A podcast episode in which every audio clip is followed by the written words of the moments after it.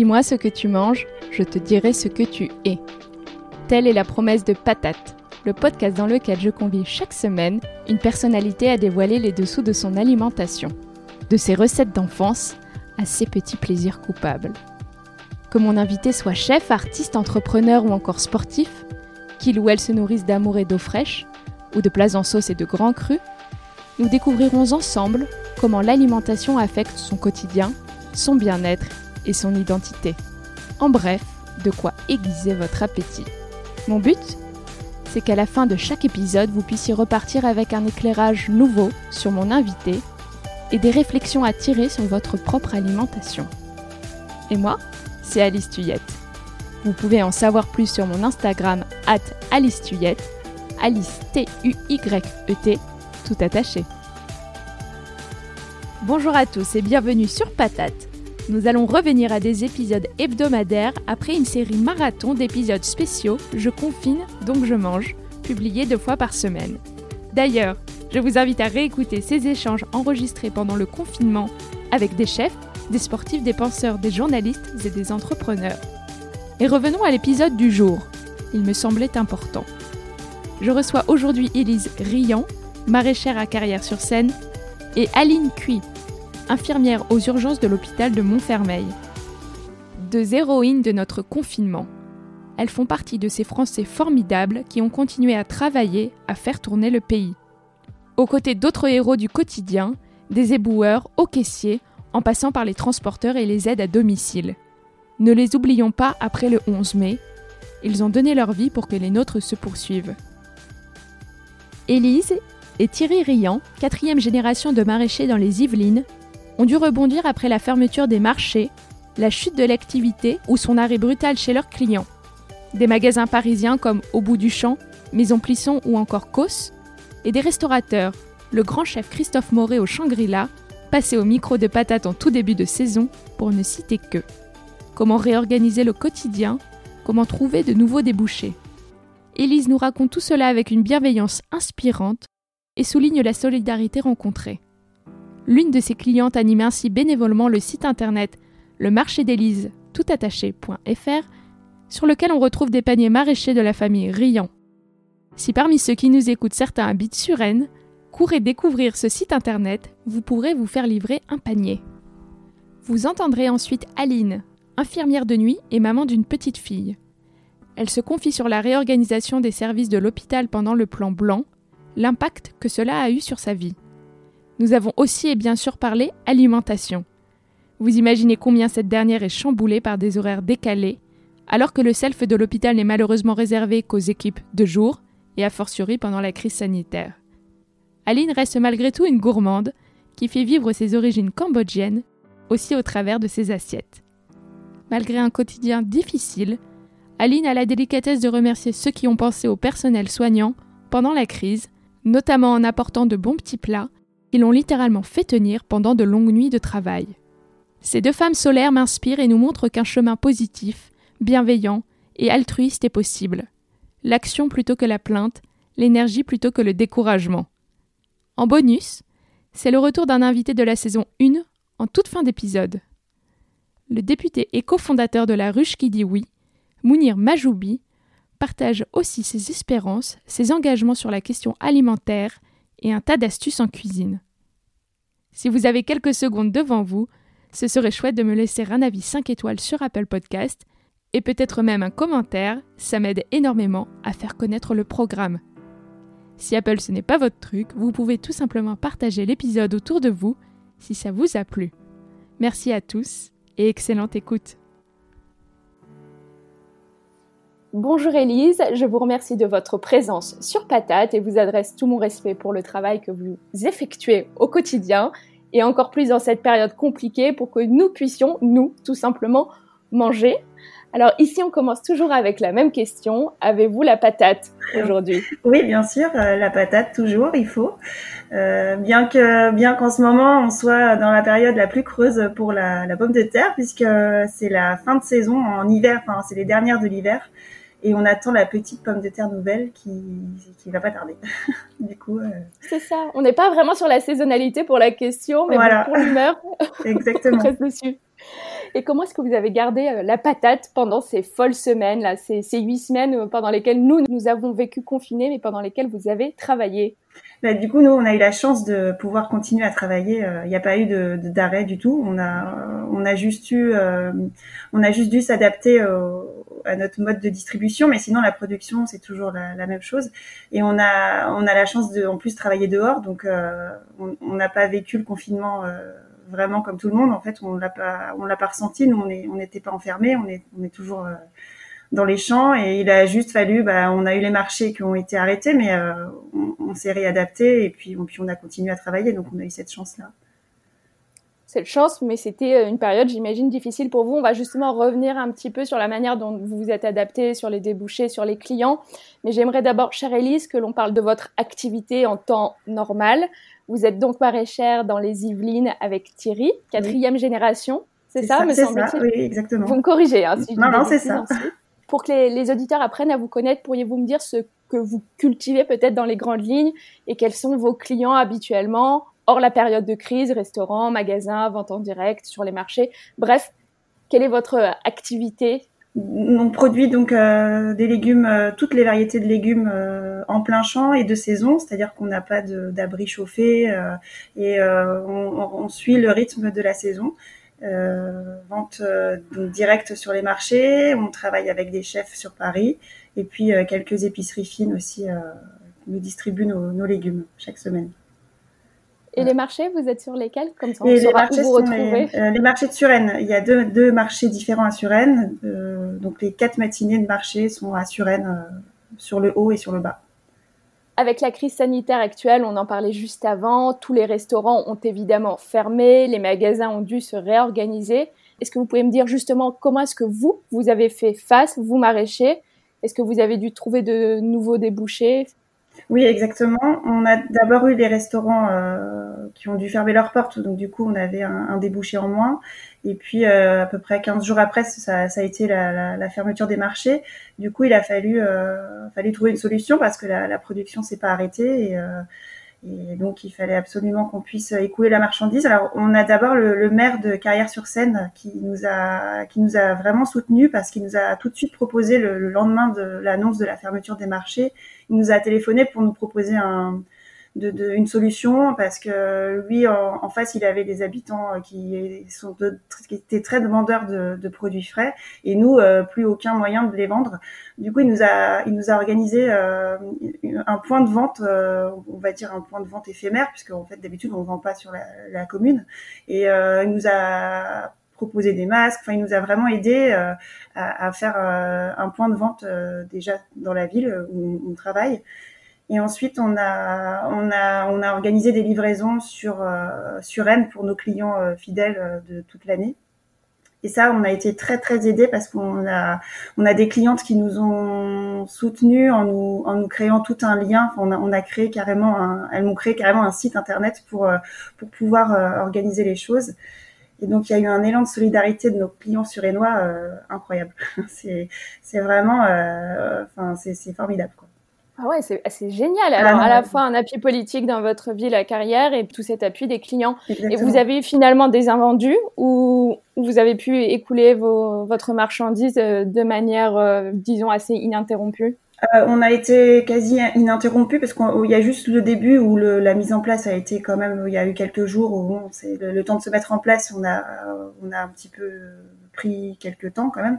Mais après, non, on s'en sort pas trop mal. On, on, arrive quand même à écouler la marchandise euh, comme il faut. Non, franchement, on peut pas se plaindre.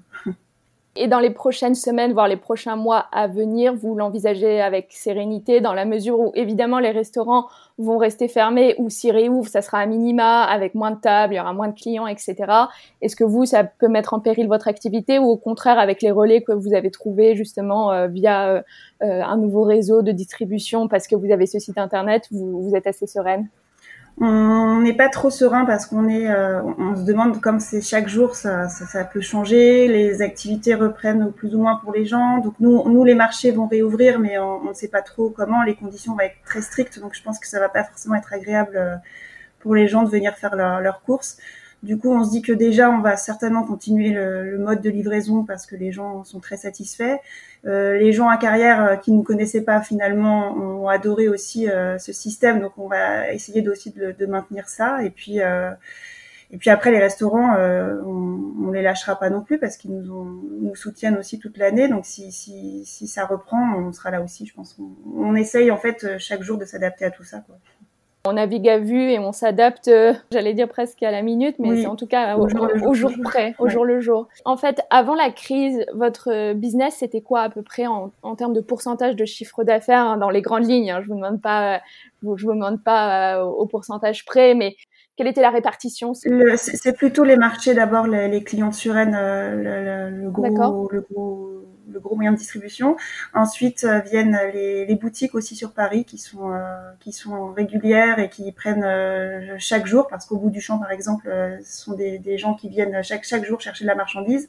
Et puis ensuite les restaurants parce que c'est plus des, plus petites quantités mais qui sont très fidèles. D'accord. Et est-ce qu'il y a de la partie justement épicerie parisienne au bout du champ, Maison Plisson, Cos? Comment ça s'est passé là pendant la, cette crise sanitaire? Ils ont moins commandé, ils ont plus commandé. au contraire, ils ont diminué un peu la demande parce que Paris, je pense que ça a été aussi très compliqué. Euh, la, la, la, vente est, en boutique, c'est pas simple non plus. Les gens sortaient pas tellement, donc ils ont aussi dû se mettre à, à faire des livraisons, à se réorganiser. Et du coup, le, la marchandise, ouais, ils prenaient un petit peu moins quand même euh, ces, ces dernières semaines en quantité. Pour ce qui est des livraisons dont vous m'avez parlé sur, euh, sur Rennes, c'est vous qui étiez euh, au manège? Je veux dire, c'est vous euh, qui, avec Thierry, avez livré les clients ou vous avez fait appel à une tierce partie? Non, c'est nous qui avons tout fait. Du coup, on, s'est vraiment réinventé pendant la période parce que, en plus de la production, de la récolte, enfin, on, a dû aussi faire un peu secrétariat parce que il faut prendre des commandes. On, on, on s'est un peu adapté à tout ça et livraison. En fait, c'est un métier, la logistique.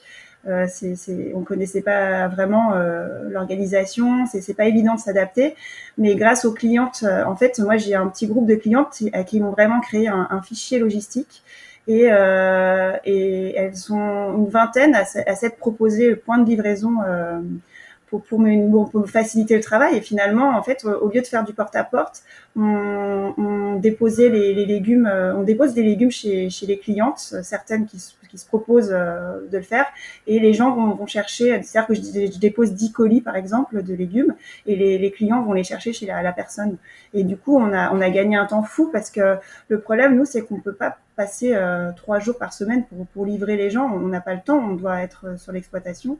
Et en faisant comme ça, en fait, on a, on a gagné un temps énorme et euh, elles ont facilité le travail. Et c'est vraiment un, il y a une solidarité qui s'est créée entre tout le monde incroyable.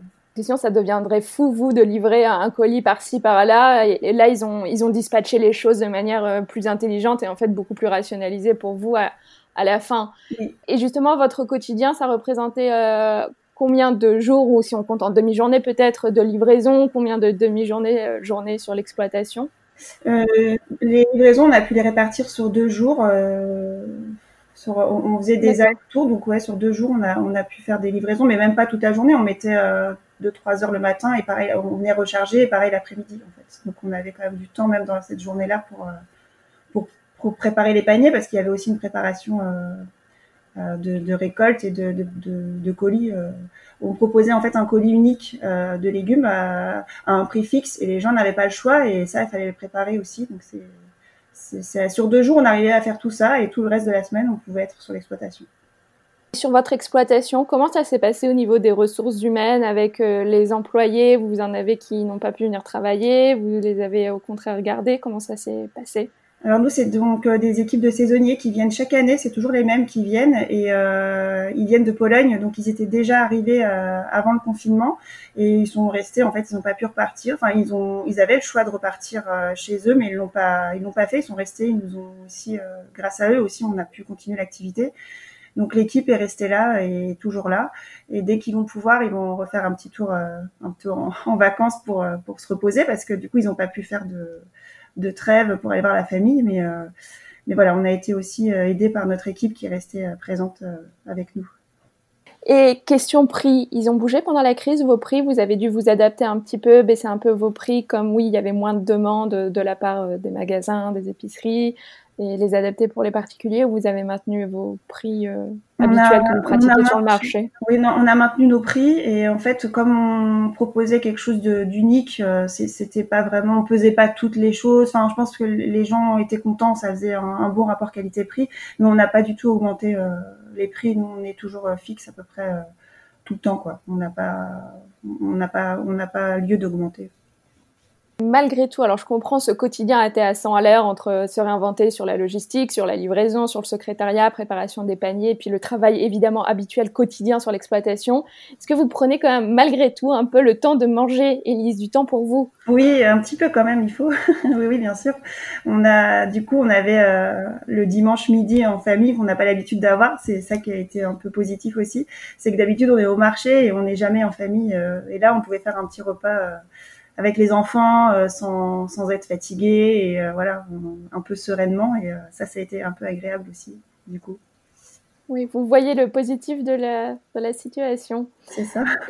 Votre plus grande fierté sur ces dernières semaines, ce serait quoi, Elise bah, je me dis qu'on a pu en fait apporter un peu de bonheur aux gens en leur apportant un peu de, de, de, de fraîcheur avec nos légumes parce que j'ai plein de, clients qui nous ont dit euh, vous, nous avez rendu vraiment le confinement euh, beaucoup plus agréable et plus facile à, passer parce que du coup on a pu continuer à bien manger et euh, la vie a continué grâce à nous. Il y en a qui nous ont dit ça parce que voilà ils ont gardé leurs habitudes de, bien manger et euh, bah, du coup ça fait plaisir parce qu'au moins on se dit qu'on les a un petit peu aidés, voilà. Ah oui, c'est sûr, c'est sûr. Si on sort un petit peu de cette période si incroyable que l'on vit actuellement, qu'on prend un peu de hauteur, est-ce que vous notez un engouement renforcé pour les légumes? Est-ce que la demande en fait a augmenté pour vos produits au cours des dernières années? Je pense que les gens se sont mis un petit peu à cuisiner euh, un peu plus et, euh, du coup les produits bruts euh, à l'état brut ont été quand même pas mal sollicités et, euh, alors je pense après nous les clients de Suren nous, connaissent donc euh, ils ont l'habitude de nos légumes. Je, je, là je pourrais pas, peux pas dire, mais je, sais que sur carrière ils, étaient très contents de, découvrir des choses par exemple qu'ils ne connaissaient pas forcément. Et comme c'était un panier unique aussi qu'on proposait, euh, ils ont sont obligés de le prendre en entier et euh, il y a des produits qu'ils n'auraient pas acheté forcément et donc il a fallu un peu se creuser la tête, trouver des idées, des recettes et, euh, ça donne voilà des idées après pour consommer certains produits qu'on consommait pas avant, qu'on ne consommait pas avant. Et euh, en dehors de, justement cette crise qui a peut-être justement, oui, éveillé les consciences sur certaines questions euh, d'écologie, de bien manger, ou tout simplement a permis de, à certains clients de découvrir euh, vos produits, en dehors de cette période spécifique, est-ce que vous pensez qu'il y a quand même un engouement plus généralisé pour le végétal, pour les légumes, au cours d'un temps plus long, je veux dire au cours des dernières années? Pour l'instant, on n'arrive pas trop à le mesurer nous parce qu'on est euh, on est vraiment sollicité sur euh, les marchés par des gens qui nous connaissent depuis longtemps, donc euh, on n'arrive pas à mesurer ça. Mais je pense que oui, les, là là il y aura peut-être une prise de conscience et les gens vont découvrir qu'il y a des des producteurs locaux près de chez eux et, et que en fait c'est facile de manger local, je pense un peu partout en France. Et mhm. c'est positif pour tout le monde et pour le producteur et pour les gens à mon avis.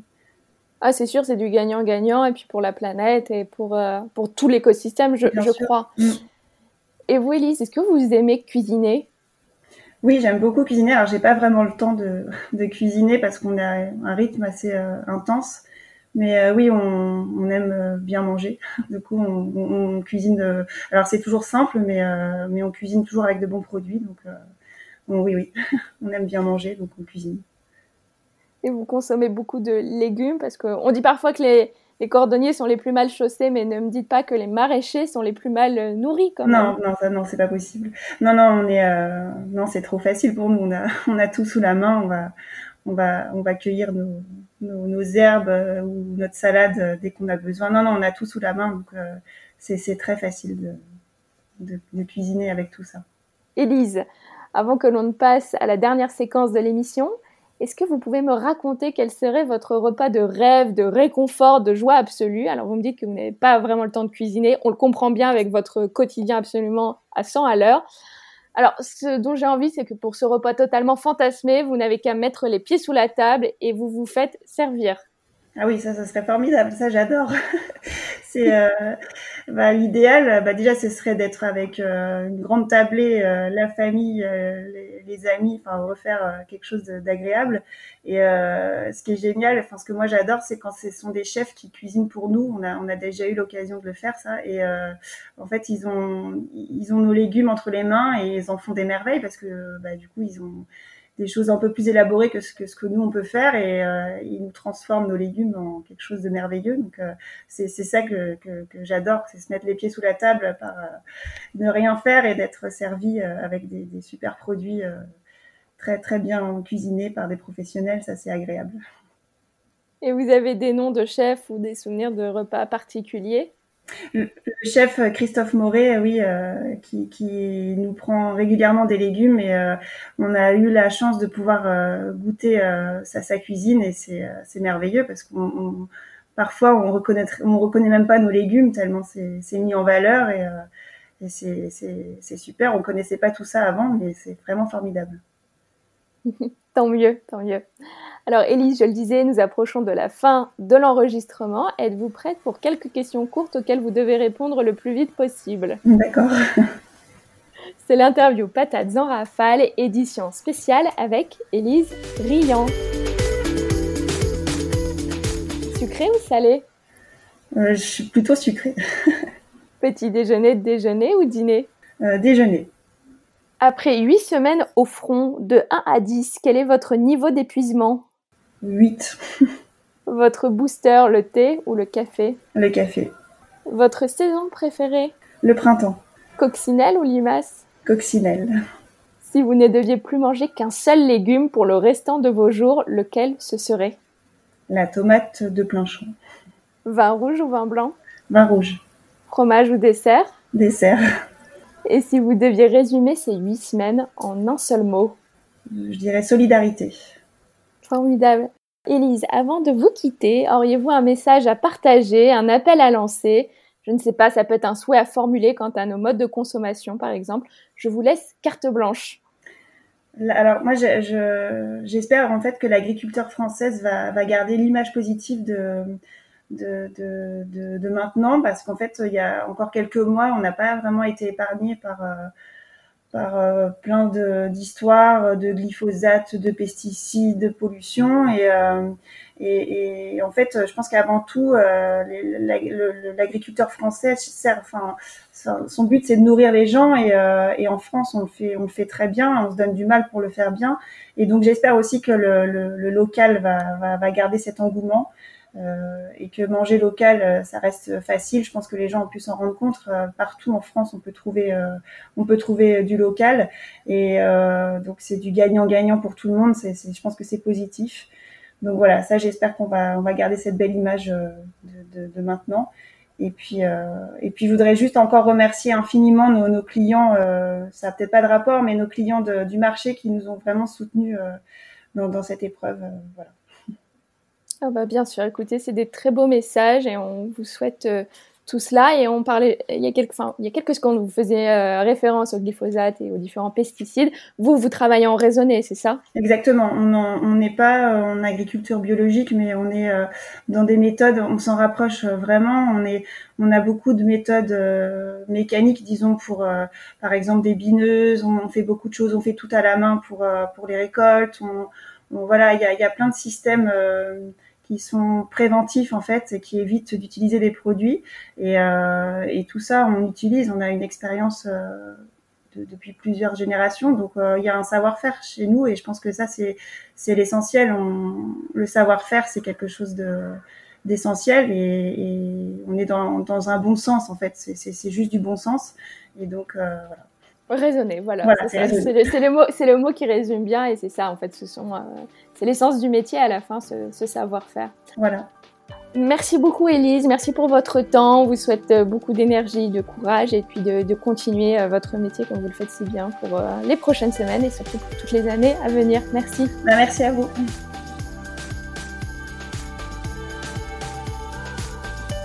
Place maintenant à ma conversation avec Aline Cui, infirmière à l'hôpital de Montfermeil. Bonjour Aline, je vous remercie de votre présence au micro de Patate. Je commence toujours avec une question traditionnelle sur cette émission. Avez-vous la patate aujourd'hui? Oui Alors, je demande habituellement à mes invités comment ils font pour garder la patate en confinement en ce moment. Mais vous, vous êtes de l'autre côté, vous faites partie de la France qui a continué à travailler. Alors tout d'abord, un immense merci pour cela, d'autant plus que votre histoire est assez dingue et force le respect. bon, je ne sais pas si je peux le dire, vous me direz hein, si vous voulez que je coupe des choses, mais votre conjoint est lui-même infirmier, il a été atteint par le Covid, vous avez une petite fille encore très jeune. Bref, comment est-ce que vous avez gardé la patate pendant cette, cette période en fait si difficile pour vous? Hum, En fait, je dirais que c'est surtout grâce à mon équipe euh, au travail parce qu'on s'entend très bien. J'ai des super collègues qui m'ont beaucoup aidé euh, pour euh, faire des échanges parce que pour garder ma fille c'était un peu compliqué. Et je dirais c'est ça, c'est malgré l'ambiance un peu on va dire pas morbide mais un peu stressante c'était vraiment mes collègues bah, d'aller au d'aller au travail de savoir à qui je vais travailler et et de savoir qu'on est soutenu euh, entre nous. Voilà. C'était vraiment ça qui m'a fait euh, donner la pêche et d'avoir le courage d'y aller surtout. Bien sûr, et d'y retourner, j'imagine, avec la, boule au ventre. Alors, j'aimerais justement qu'on parle un petit peu rapidement de vous, chère Aline, avant que l'on ne file dans vos assiettes. Alors, est-ce que vous pouvez nous dire où vous travaillez, dans quel service et, et quel était votre quotidien, en fait, euh, au travail, dans les grandes lignes, depuis le déclenchement du plan blanc dans les hôpitaux. Je crois que c'est important de le partager et je suis persuadée que, les auditeurs seront très intéressés. Oui. Euh, du coup, je travaille aux urgences de Montfermeil dans 93. Euh, je suis à 100% euh, infirmière de nuit, c'est-à-dire que je travaille que la nuit. Je commence de 19h30 et je finis à 7h30. Euh, après, euh, c'est vrai que depuis le plan blanc, euh, ça a été un peu euh, compliqué parce que du coup rien que nos plannings, parce que ça a été pas mal changé. du coup moi pour ma fille, puis avec mon conjoint c'était compliqué. Et c'était surtout l'organisation du service qui était qui chamboulait un peu un peu tout parce que du coup on savait pas trop comment allait être euh, l'arrivée des patients Covid. On n'avait pas eu de tente, je sais pas si vous avez un peu vu aux infos, euh, les hôpitaux, ils ont souvent des tentes euh, juste devant l'entrée mhm. des hôpitaux pour accueillir d'abord les patients Covid pour qu'on fasse un petit pré-tri, triage. Et nous, on l'avait pas en fait. Donc du coup, on l'a eu que longtemps après, peut-être deux semaines. Donc rien que ça, ça, ça a rechamboulé toute l'organisation. On a changé plein de fois le service parce que du coup, l'accroissement bah, des, des patients Covid. Et c'est vrai que c'était ça qui était vraiment plus. Euh, bah, en fait, t'arrives au boulot, puis tu dis ah bah mince, ça c'est encore changé. Euh, les repères ils sont tous reperdus parce qu'ils ont rechangé le matériel. Puis après les problèmes de masques, euh, du manque de gants, de masques, de papier, enfin de savon. C'était plus ça qui était plus compliqué dans le plan blanc en fait. Oui, de jongler toujours avec une nouvelle réorganisation, des nouvelles contraintes, et puis pas savoir forcément ce, que, ce qui va se passer le lendemain. C'est juste qu'en plus, enfin, c'est quand même bien parce qu'on a eu du renfort euh, avec des infirmiers euh, qui venaient de d'autres euh, d'autres horizons, qui n'étaient pas forcément à l'hôpital. Mais c'est vrai que ça nous a amené du renfort, mais c'est aussi des gens qu'on connaissait pas et qui, ça faisait longtemps qu'ils n'avaient plus fait infirmier à l'hôpital. Et c'est vrai que c'était compliqué aussi pour nous parce que ça nous, enfin, c'était bien dans le sens où ça nous mettait un renfort et de l'autre côté c'était compliqué parce qu'on devait leur reapprendre un peu, euh, un peu les bases du métier et du coup ça faisait tout un, bah, un chamboulement quoi. Voilà. Vous travaillez de nuit, Aline. C'est une vie complètement décalée que nous, on a du mal à imaginer pour la plupart d'entre nous qui travaillons euh, la journée. Vous mangez donc à quels horaires? Vous avez même le temps de vous alimenter quand vous travaillez? Ça, ça se passe comment un peu au, quotidien? Euh, C'est alors quand je travaille, c'est vrai que c'est très compliqué pour manger. Euh, déjà, moi, je me avant d'aller au boulot, j'essaie de me lever. Bah, donc j'ai pas le choix avec ma fille de me lever vers 15 heures.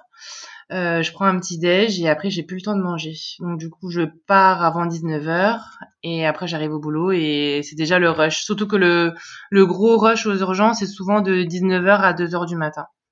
Donc du coup, bah, j'ai pas le temps de manger euh, pendant ce temps-là. Et le l'horreur chez nous, c'est qu'on grignote. Euh... en fait, on grignote pour tenir le coup, pour pas mourir de faim quand on peut. Donc on grignote un peu par-ci par-là, euh, des bouts de pain, euh, des bouts de yaourt. Et après, bah, souvent, quand on peut manger dans les bons jours, c'est vers 2h30, 3h. Et dans les gros jours de boulot, bah, ça dépend. Je dirais entre 4h et 5h du matin. Et parfois pas du tout. Vraiment vers la fin de votre journée de travail. Et des fois pas du tout, malheureusement. tout l'hiver. Et quand vous et quand vous rentrez chez vous, ensuite vous avant de dormir, vous mangez quelque chose ou vous bah, partez direct au lit et vous essayez de récupérer? Ouais, bah c'est ça. En fait, pour une fois, je favorise le sommeil que la faim. je rentre, je me douche et et je dors tout de suite en fait. J'arrive pas à manger parce que je, je suis tellement fatiguée que après la douche, euh, pouf, euh, je m'écrase.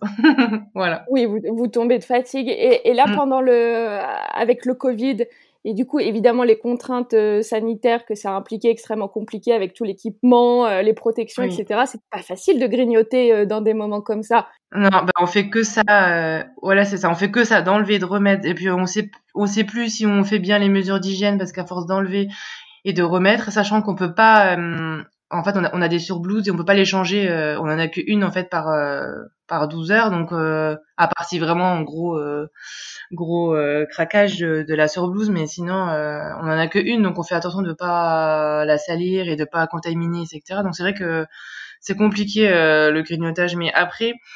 comme on était un peu plus en, équipe, on a pu faire un peu des, des relais pour manger pour manger, pour un peu grignoter, euh, pour pas attendre 3 heures du matin en fait. Oui, sinon c'est impossible de, de, tenir. Et comment ça se passe dans un hôpital? Vous avez une cantine, c'est vous qui apportez vos repas mm. Je ne sais pas du tout comment ça se passe, que vous pouvez nous expliquer En fait, normalement, de jour, euh, oui, ils ont un self. Mais nous, comme on travaille de nuit, ben, malheureusement, on n'a rien. on n'a pas de self qui est ouvert, on n'a même pas de cafétéria, il euh, n'y a rien qui est ouvert la nuit. Donc du coup, on ramène nos propres gamelles.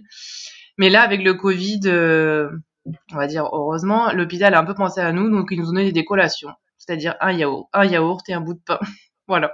Ah oui, c'est un peu la collation du prisonnier. Euh, voilà, c'est ça. presque au pain sec et à l'eau. Mm, mm. Donc voilà, mais après on a eu on a eu beaucoup de dons, donc euh, merci à tous les gens qui ont pensé à nous d'ailleurs, et on a eu beaucoup de dons euh, des qui justement aux personnes qui pensaient qui pensaient à l'équipe de nuit. Donc ils ont pas mal ramené des gâteaux, euh, euh, plein d'associations nous donné des, des, repas, du couscous, etc. Donc euh, c'est bien, ils ont bien pensé à nous, c'est vraiment très gentil.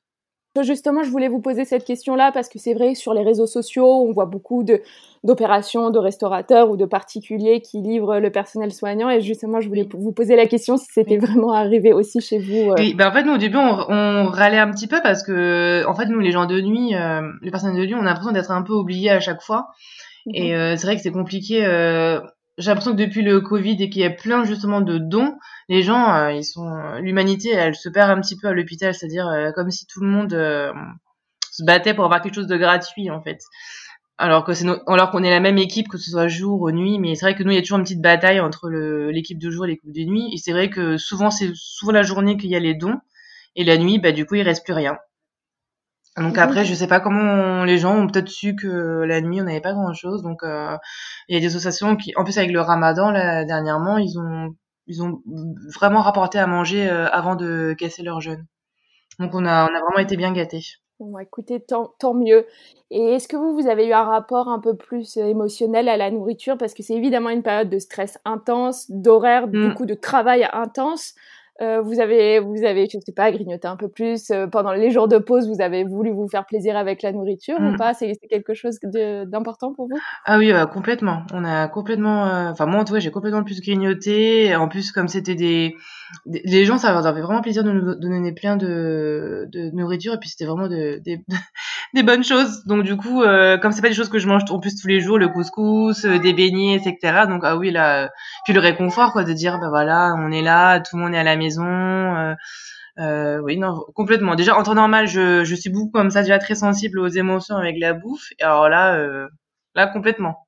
J'ai déjà pris deux normal, ah oui, ça y est, vous êtes pesé euh, Oui, je me suis pesé, c'est catastrophe. bon, bah, finalement, il y a peut-être une chose que vous partagez avec les gens qui ont connu le confinement, c'est la prise de poids. Malgré travaille. Et voilà. En off, vous m'aviez dit que vous étiez assez euh, gourmande. manger, ça représente quoi pour vous, Aline? C'est une question traditionnelle aussi sur cette émission. Oui, euh, bah moi manger, c'est vraiment, euh, bah, pour ceux qui me connaissent, c'est vraiment ma mon joli défaut, on va dire ça comme ça. Mais c'est vrai que j'adore manger, c'est vraiment un plaisir et depuis petite comme euh, je vous disais, euh, j'ai toujours vécu avec ma, mes parents et mes grands-parents. Et euh, manger pour nous, c'était vraiment bah, se retrouver tous ensemble à la table, sachant que je suis infirmière et que je, bah, je suis pas toujours là, vu que je travaille les week-ends, les jours de fête, etc. Donc manger pour moi, c'est vraiment le moment où, même au travail, se retrouver tous ensemble. je déteste manger toute seule. C'est vraiment le truc qui m'insupporte. Et j'adore bah, manger tous ensemble, partager un bon repas. même au travail, j'adore quand on s'organise des repas c'est vraiment euh, voilà mon, mon plaisir. Et vous aimez cuisiner aussi? Oui, j'adore cuisiner. Je bon, je suis pas super euh, forte. Pourtant, euh, mais, mon père cuisine très très bien et j'ai j'ai toujours été chouchoutée parce que c'est toujours lui qui m'a fait à manger. Mais j'essaye d'apprendre. J'ai encore ma grand-mère qui m'apprend quelques petits trucs et, euh, et bah souvent je lis les je lis les recettes et oui j'adore cuisiner. Je préfère largement cuisiner que acheter. D'accord. Et vous aimez aller au restaurant aussi? Ah oui, mais ça, c'est plus compliqué avec l'organisation. C'est juste euh, un peu compliqué avec l'organisation, euh, avec le travail, etc. Trouver un moment, mais euh, mais oui, quand on peut se faire plaisir, autant aller au restaurant. Oui, bien sûr, c'est un luxe avec l'organisation, puis l'organisation familiale aussi, on l'aura compris.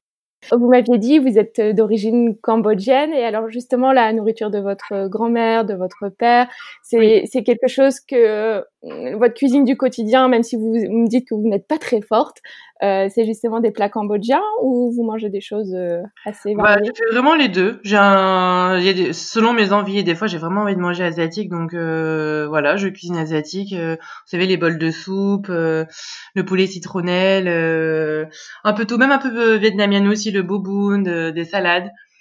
Et, et puis des fois, comme mon conjoint est français, d'origine européenne plutôt, euh, bah voilà, on fait un mix de deux en fait. moi, je vois qu'il suis demi-vietnamienne, ma nourriture réconfort, c'est euh, ça va directement vers la nourriture euh, vietnamienne. C'est vrai, déjà, déjà, un bol de riz avec du magie, je suis contente. c'est vrai, c'est la base. Ah ouais, c'est la base. c'est quelque chose que vous voudriez transmettre aussi à votre petite fille, cette cuisine, ces traditions cambodgiennes oui, j'essaye, euh, j'essaye au maximum bah, de cuisiner aussi asiatique pour elle. je lui parle ma langue, du coup, je suis tétio, donc je lui parle tétio. Euh, ma mère lui parle mandarin pour qu'elle ait un petit peu l'oreille. Et euh, voilà, non, je, quand je quand je cuisine, de toute façon, là, ça y est, elle a l'âge pour euh, la diversification, donc elle mange, elle mange comme comme elle peut, asiatique. Formidable.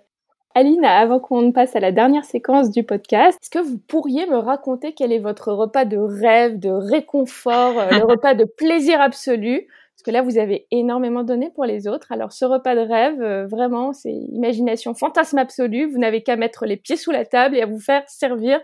Qu'est-ce que on met sur cette table? Alors déjà, juste vraiment de rêve, et même si c'est dur à imaginer, c'est que j'aimerais manger dehors déjà, parce que j'en ai marre d'être à l'intérieur. Même à l'hôpital, on mange toujours dedans, donc j'aimerais vraiment manger dehors, en terrasse ou, mais vraiment dehors.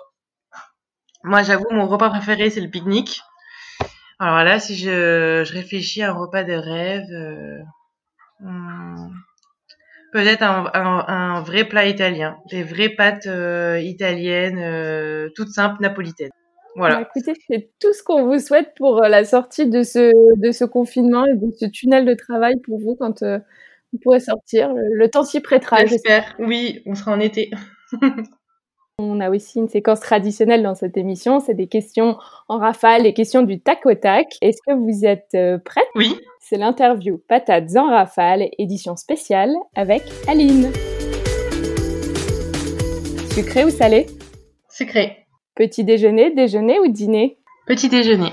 Après 8 semaines au front, de 1 à 10, quel est votre niveau d'épuisement? 8 et demi. votre booster, le thé ou le café?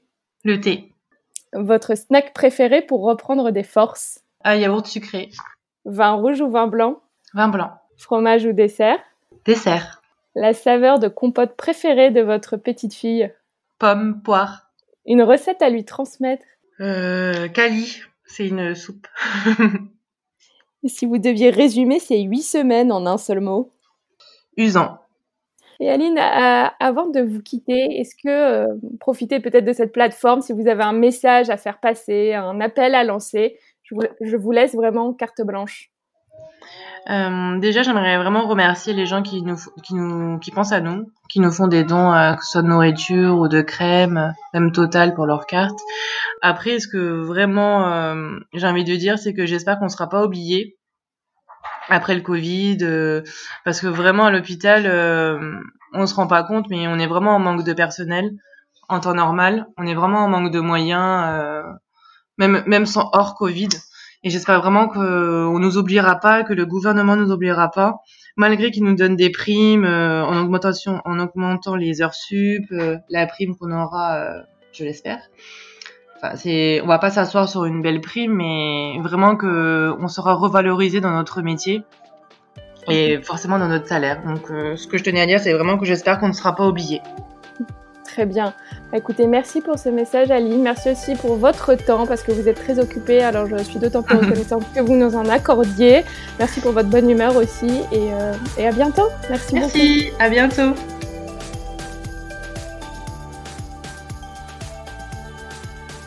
C'est avec Mounir Majoubi que nous allons maintenant terminer cet épisode. J'ai tout d'abord demandé à Mounir de se présenter. Je m'appelle Mounir Majoubi, j'ai 36 ans et je suis passionné de numérique et passionné de cuisine et euh, passionné en général de l'impact qu'on peut avoir autour de soi et dans le monde. J'ai cofondé plusieurs sociétés, euh, La Ruche qui dit oui, Possible Future. Mon métier c'est entrepreneur dans le numérique, mais euh, ma passion pour la cuisine, je l'ai amené jusqu'à passer le CAP de cuisine en 2015. Et depuis trois ans, je suis député de Paris et j'ai été pendant deux ans secrétaire d'État au numérique. Avec plusieurs députés, je me suis engagé dans un collectif qui s'appelle Manger durable.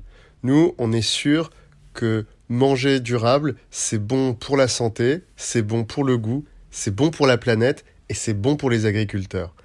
Et ce que ce confinement a permis, c'est que de plus en plus de monde puisse se poser la question de son alimentation et de son impact. L'impact pour soi, pour la famille, pour ceux qui produisent et pour la planète dans laquelle on vit. Je crois que cette prise de conscience, elle est très importante et elle doit continuer à nous influencer après l'épisode du Covid-19. C'est le moment. Les gens ont eu envie de se réapproprier ce qu'ils mangeaient. Alors c'est pas facile, parce que euh, trouver des produits c'est pas simple. Quand on en a les moyens, c'est ma chance, eh bien c'était difficile pendant cette période de confinement de trouver des maraîchers locaux, bio, disponibles près de chez soi ou qui livraient à domicile. Les quelques-uns qui l'ont fait à Paris, vous avez vu, ont été euh, très rapidement saturés par les commandes. Mais c'est encore plus dur quand on n'a pas les moyens.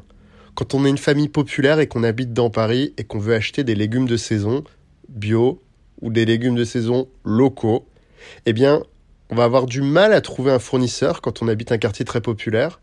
Ou alors, on va trouver ce fournisseur, mais il va être particulièrement cher cette question de l'accès aux produits de qualité, de saison, locaux, souvent et parfois bio, ça va être une vraie question qu'on doit tous se poser. Comment on fait pour démocratiser cet accès? Et puis après, il y a la question de ce qu'on mange. Parce que c'est bien de parler de ces produits, mais encore faut-il savoir les préparer, et encore faut-il avoir envie de les manger. Et ça, c'est tout ce que j'ai essayé de faire à travers plusieurs stories Instagram. Alors il y a des gens qui se sont moqués de moi, en disant est-ce que c'est le rôle du député de faire la cuisine? Moi, je vous réponds oui. Euh, je suis député, mais j'ai le CAP de cuisine, j'ai créé plusieurs sociétés autour de la nourriture et pour moi, c'est extrêmement important. Et euh, je crois que savoir cuisiner les légumes de saison, c'est le premier chemin pour pouvoir avoir une alimentation durable. Ça veut dire une alimentation avec plus de légumes, moins de féculents, moins de viande et qui participe à une meilleure santé qui participent à développer le goût, qui participent à soutenir les, agriculteurs et qui participent à avoir un impact positif sur la planète. Le député nous raconte aussi ses assiettes de confinés. Je sais que le confinement est terminé, mais on peut y piocher un tas d'astuces et d'idées qui valent bien au-delà de cette période. Pendant le confinement, j'ai la chance d'être avec euh, mon mari dans le 19e arrondissement et de pouvoir euh, beaucoup cuisiner. Alors, si j'ai peut-être un conseil à donner à tous pendant ce confinement, c'est d'essayer, essayer, essayer. On peut commencer par l'entrée. Moi, mon entrée préférée de confinement, c'est le râpé. Râpé de carottes, avec des râpés de radis, avec des râpés de tous les légumes qui vous restent. Ça marche à chaque fois. Vous mélangez avec une jolie sauce et avec des olives que vous avez en stock et ça vous fait une super entrée. Et pour le plat principal, eh bien, il y a plusieurs familles de recettes qu'on utilise. Comme on mange près de 2 kg de légumes par jour, c'est ce qui se passe quand vous mangez moins de féculents et moins de viande, ben, on essaye de varier les plaisirs tous les jours. On se rend compte à force de les faire qu'elles sont euh, dans plusieurs familles. Il y a les recettes mijotées. Et alors là, c'est des légumes façon blanquette, façon bourguignon, façon tagine. Il y a les recettes de type bouillon. Par exemple, euh, les légumes dans un bouillon à l'asiatique, les légumes dans euh, une soupe miso, les légumes dans un bouillon façon couscous. Tout ça, c'est des façons euh, d'apprécier les légumes qui sont différentes. Il y a une troisième façon de les faire qu'on adore, c'est les légumes grillés rôtis au four. Vous mettez tout ça sur une grande plaque avec beaucoup d'huile d'olive, du sel, du poivre et vous faites griller. Et ça, vous pouvez le varier en rajoutant par exemple un peu de cumin ou alors des épices pour le, pour tagine. Et à chaque fois, ça vous fait des grandes plaques de légumes que vous pouvez manger telles quelles ou manger froid dans la salade du lendemain. Donc euh, que ce soit mijoté, que ce soit en bouillon, que ce soit grillé, il y a plein de façons de les manger. Euh, ce que j'essaye de faire chaque jour, c'est de euh, faire des quantités qui me permettent de réutiliser une partie pour faire une autre recette le lendemain. Et là, euh, je le réutilise dans des omelettes géantes, des frittata. C'est quand on met plein de légumes dans la poêle et ensuite vous renversez quatre œufs battus par-dessus et ça vous fait un plat avec euh, moitié œuf, moitié légumes et c'est très agréable à manger. Pareil pour euh, les tartes. J'essaye de faire des pâtes très légères avec très peu de pâtes, souvent que je fais façon tatin, que je mets par-dessus en fait la garniture ça donne un peu euh, de gourmandise, comme disent certains. Ça amène euh, euh, des calories, du gras, du goût, et ça permet de manger ces légumes de façon différente. Et puis j'utilise le fromage partout, beaucoup de fromage dans les légumes, c'est une super façon de les accompagner. la raclette, chez nous, ça dure plusieurs mois dans l'année. On fait fondre ça sur des légumes, c'est une bonne manière de le faire.